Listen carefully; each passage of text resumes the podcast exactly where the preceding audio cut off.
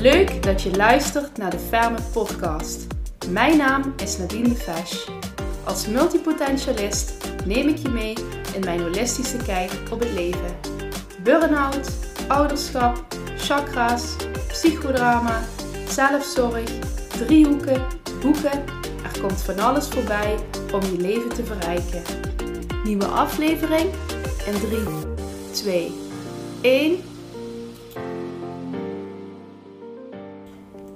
Goedemorgen of goedemiddag of goede avond. Ik weet niet wanneer je deze luistert uh, bij deze nieuwe podcast. Ik neem deze heel spontaan op. Ik was op mijn socials aan het posten in mijn verhalen. En ik wilde antwoord gaan geven op een aantal vragen die ik stelde. En ik dacht, ik neem er een podcast over op. Dan blijft het uh, bewaard en kan ik er later nog naar verwijzen. Ik deelde een, um, een quote van Evert van de Ven. Jezelf leren kennen is de meest boeiende weg die je kunt bewandelen. En ik las dat en ik dacht, ja, dat klopt. Maar hoe doe je dat? En waar begin je? Want we zijn best wel geconditioneerd. Dus vaak denken we dat we onszelf heel goed kennen. Maar is dat echt zo? Leef jij je mooiste leven? Ben jij de versie die je wil zijn?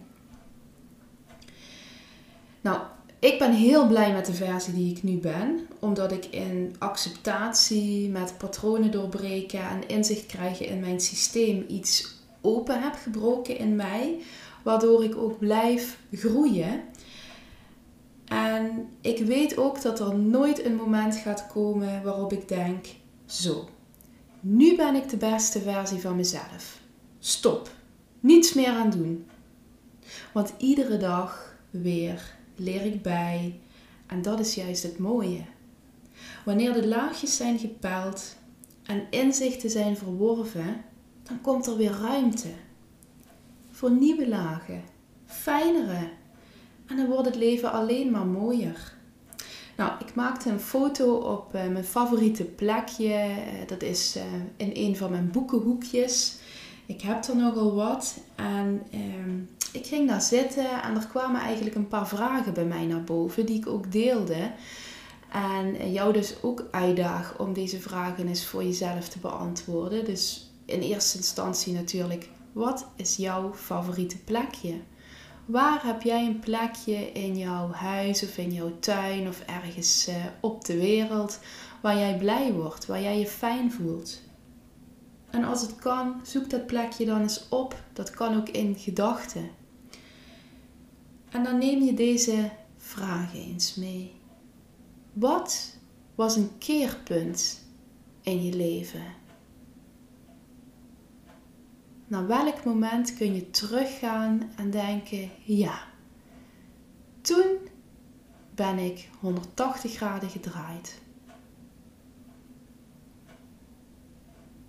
Voor mij is dat uh, het moment geweest waarop ik in mijn uh, burn-out uh, terecht ben gekomen. Of terecht ben gekomen, dat is natuurlijk een heel proces geweest. En um, het, het was voor mij achteraf gezien een hele heftige gebeurtenis. Maar het heeft wel mijn proces van persoonlijke groei en ontwikkeling enorm op gang gebracht. Want um, ik had een bepaald patroon. Ik stond op doorgaan of ik ging in een bepaalde stand. Hè? Bijvoorbeeld de fight, freeze of flight stand. Hè? Je vlucht, je vecht of je bevriest. En uh, ik werd op dat moment heel erg gedwongen om naar binnen te keren. Nou ja, daar zat ik dan met mezelf. En op het moment dat ik mij bewust werd van mijn eigen rol in het geheel, dat ik vast zat in mijn manier van denken, dat ik geen contact meer had met mijn voelen en dat ik dit dus zelf had veroorzaakt. Dus eigenlijk het besef kwam dat ik hier doorheen mocht gaan, dieper erin. Nou, dat was het begin van mijn herstelproces, want ik kwam in acceptatie. En dat klinkt heel easy nu, maar dat was het natuurlijk ver van. Want om te beginnen moet je beseffen dat jij de allerbelangrijkste persoon bent voor jou in jouw leven. Niet je kinderen, niet je partner, niet je ouders of andere familie, maar jij. Jij zelf. Want wanneer jij niet goed zorg draagt voor jezelf, dan kun je het met de beste bedoelingen proberen, maar je kunt ook niet zorgen voor een ander. Zonder dat je daarbij voorbij gaat aan je eigen waarde. Je gaat dan voorbij aan je eigen grenzen. En de verbinding met jezelf komt eerst. En van daaruit kun je verbindingen met anderen aangaan. En hierbij zijn geen, hoor je mij, geen uitzonderingen. Elk iets waar je nu aan moet denken, brengt je in wezen weg van de verbinding met jezelf. Ik ken heel veel mensen die dan zeggen ja maar dit of ja maar dat. Nee. En het kan heel lastig zijn om die verbinding met jezelf echt te maken. Want mede door de maatschappelijke normen en waarden, je manier van grootbrengen, de rollen die we innemen, verplichtingen waaraan je tracht te voldoen, verantwoordelijkheden die je voelt, schuldgevoelens, schaamte, word je verwijderd van je, van je authentieke ik. De eerste vraag die je jezelf altijd moet stellen, vanaf nu, als je even hapert om wat voor een reden dan ook, draagt het bij aan de relatie met mezelf. En het gaat hier niet om goed of fout, maar wel om duidelijk te maken dat je altijd een keuze hebt. Jij bepaalt hoe jij in het leven staat. En alle keuzes die je maakt hebben invloed op jou. Als ik dan naar mezelf kijk, dan zat ik vooral heel erg vast in mijn hoofd. En het contact met mijn voelen, zoals ik net zei, was verdwenen. Oh, hier gaat even iets mis. De, ehm, ik ben erg lang aan het praten volgens mij. Ik ga even kijken of ik dat kan wegschuiven. Dus doe maar net even of je het muziekje niet hoort. En dan gaan we die eventjes gewoon laten uitlopen. Ik ben geen professionele podcaster. Ik ben een podcaster vanuit mijn hart. Dus ik eh, laat hem gewoon even doorlopen.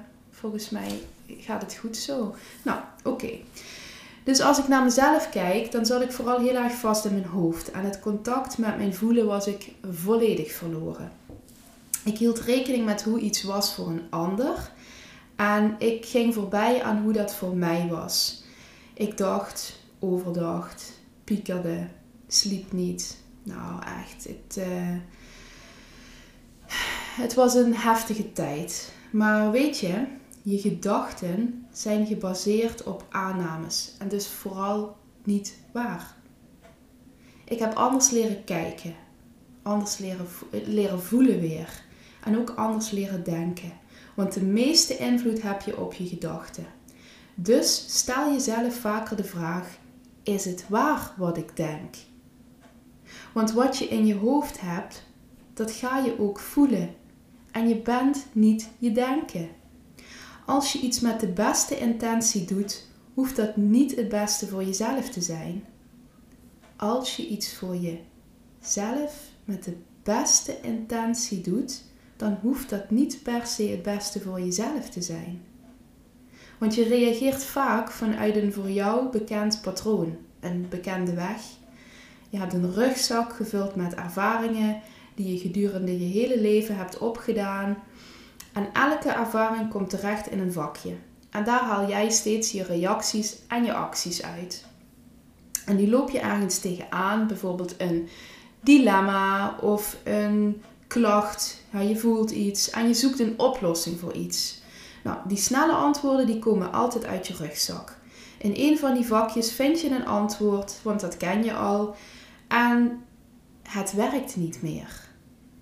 En je wilt iets nieuws, een nieuwe reactie, actie. Je moet dus naar een nieuwe plek van weten zien te komen. Sterker nog, als de oplossing had gelegen binnen jouw weten, dan was er geen klacht of een dilemma of een probleem geweest. Als je je openstelt, de echte pijn gaat voelen, jezelf in de ongemakkelijkheid van het niet weten durft te dragen, de juiste vragen gaat stellen, contact gaat maken met je stilte, je innerlijke zijn en niet kijkt wat er is, maar waar het vandaan komt, dan kom je bij die mooie verbinding met jezelf uit. Ja. Heel uitgebreid over een keerpunt in mijn leven met ook een heleboel wijze lessen voor jou, hoop ik.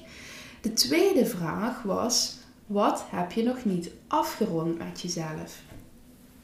Als ik naar mijn eigen stukje kijk, is het ehm, mijn rol als moeder. Ik, sinds ik ehm, moeder ben geworden, is er ook veel veranderd in mij. En ik ga nog da ja, dagelijks word ik natuurlijk met die rol geconfronteerd. En eh, hoewel ik er enorm van geniet om moeder te zijn, zoek ik ook naar hoe kan ik mijn kinderen het juiste voorbeeld geven. En ik merk dat er uh, in, een, in de maatschappij bepaalde vastgeroeste systemen zijn die mijn kinderen niet ten goede komen. Dus ik zoek heel erg naar hoe ik thuis daarin ehm, ja, een, een goede gids kan zijn. Ik denk dat dat het goede woord is.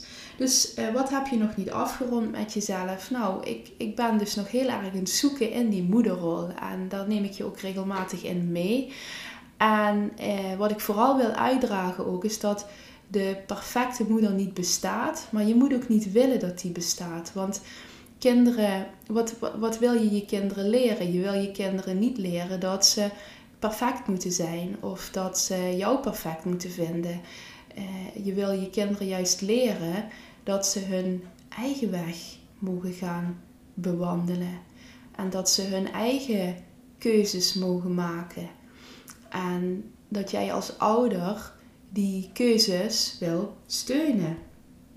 Dus dat is nog een proces voor mij, eh, waarin ik eh, ook heel veel ouders begeleid in de, in de praktijk. En dat is heel mooi om in die gesprekken ook eh, steeds te kunnen terugleggen naar eh, hun eigen manier van in het leven staan. En het vergelijken met eh, hoe je zelf bent opgegroeid en wat er in jouw systeem zit en wat je overdraagt. En nou ja, dat is nog niet afgerond. Dat is een proces wat loopt en dat, is, dat vind ik ontzettend leuk. Daar ga ik ook van aan. Ik merk ook dat ik daar nu weer ga, ga afwijken. Dus ik ga even terug naar de laatste vraag die ik stelde.